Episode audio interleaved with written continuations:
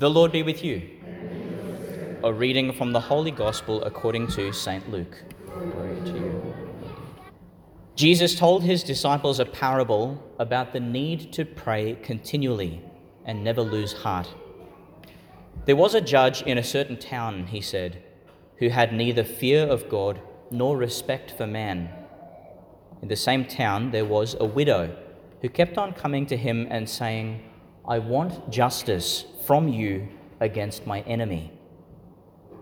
For a long time he refused, but at last he said to himself, Maybe I have neither fear of God nor respect for man, but since she keeps pestering me, I must give this widow her just rights, or she will persist in coming and worry me to death.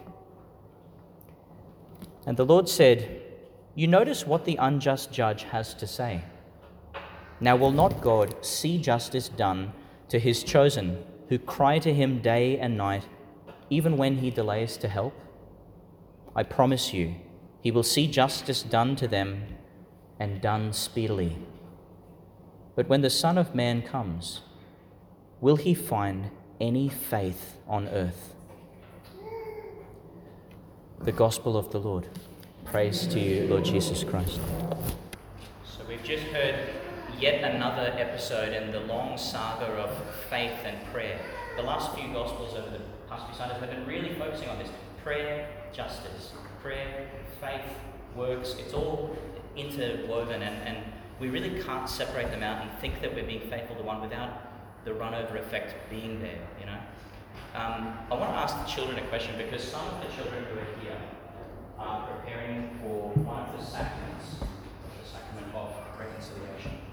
So if I could just ask us, I'm taking a page out of the book of Brother Roger here, uh, Brother um, Brother Damien here, his, his teaching style. I don't know if it's going to work, but um, I want to ask you, particularly children, how God created the world. What did He do exactly? Think back to your your, your, your hearing of Genesis. You know, in the beginning. Yes, yes. It was dark, good.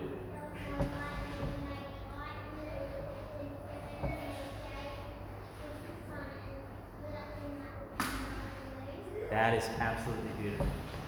He created light. And, and after that, the sun, the moon, the stars, everything came forth, didn't it? Yeah. That's right. So we've skipped right to the end of creation. That's okay. That's good. We got the main bits. Um, here's another question. And kids, if you can't answer it, then um, parents and friends help us out. Why did God create that stuff? And in the middle of it is us. Why did God create?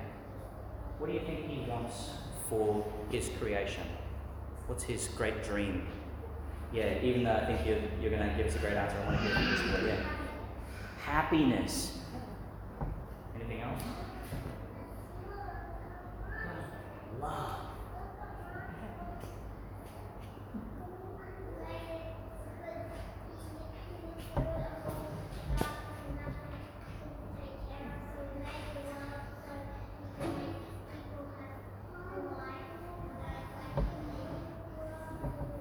Know, sometimes I really think it should be the kids up here standing at the microphone. That's so beautiful. Um, I, I, I almost feel like I'm reducing by paraphrasing here, but I was going to say that we're made for relationship. You know, happiness, love, friendship, relationship. This is all God wants. Our company, as if as if that's worth creating a universe for, but it is for each and every one of us. God desires that we would be able to sit side by side with Him. I love Bishop Barron's uh, etymology of the word reconciliation. He says, um, cilia is like the eyelashes, right? So, con is together, like communication or connection. Reconciliation is to be eyelash to eyelash again, to be able to stand face to face, so close that our eyelashes are like inter- interwoven to, to be able to stand in that gaze, to be reconciled. That's what God wants for us. Whatever it is about this busy, chaotic, messy world, somehow, and, and it's a mystery how it happens, but somehow it does happen, we somehow become dislodged from this beautiful relationship. Never, never entirely, because if we did, we'd cease to exist. We're, always in relationship with our God, but somehow we, we start to sort of, don't know, our gaze goes elsewhere. We find ourselves off track or, or somewhere, maybe back in the dark, you know, back where there's like a lack of creation, a lack of the goodness of God. And, and where do you go when you're here? Like, there's no reference point anywhere. It's just, it's just nothing. The children saw on the PowerPoint the, the, the picture of the, the little sheep. You know, Jesus leaves the 99, goes after the one that's lost because he so desires that none of us would be lost out there, but we'd all be in this beautiful relationship. And I think, if nothing else, what is it that Jesus invites us to in that gospel? You know, it starts off by saying Jesus was teaching the people a parable about the need to kids to pray. This kid right here, this kid, about the need to pray. And he said to pray constantly and to not lose heart. Now that's hard because if it wasn't, Jesus wouldn't have bothered saying it. If prayer was easy and if it didn't tempt us to lose heart, he wouldn't bother saying that. But just think of all the things we pray for in the world. In fact, forget the big world out there. Think of all the things we pray for for our own little, little world, our family. You know, stuff that's happening in our own household, with our own very close relationships. You know, sometimes people find themselves, I, I think of St. Monica and Augustine. Like, Augustine found himself out there. And Monica, his mum, was praying for years, decades, I think, long time, that he would find his way back to the light. It took a long time. She must have been so tempted to lose heart, wouldn't she? I mean, it's, it's so tempting. But Jesus says, no, pray all the time, and he gives us that parable of the widow. I love that reading, it's so funny. The guy says, I neither have fear of God nor of men, but I better not, I better not be on the bad side of this woman because she'll be the me. And he's, I think he's right. Um, she's praying. She's praying persistently, constantly. She's not losing heart. And she comes to him with one petition justice. That what is right will prevail. I think we all have that desire. Who honestly desires that evil would prevail? That the bad guy would win?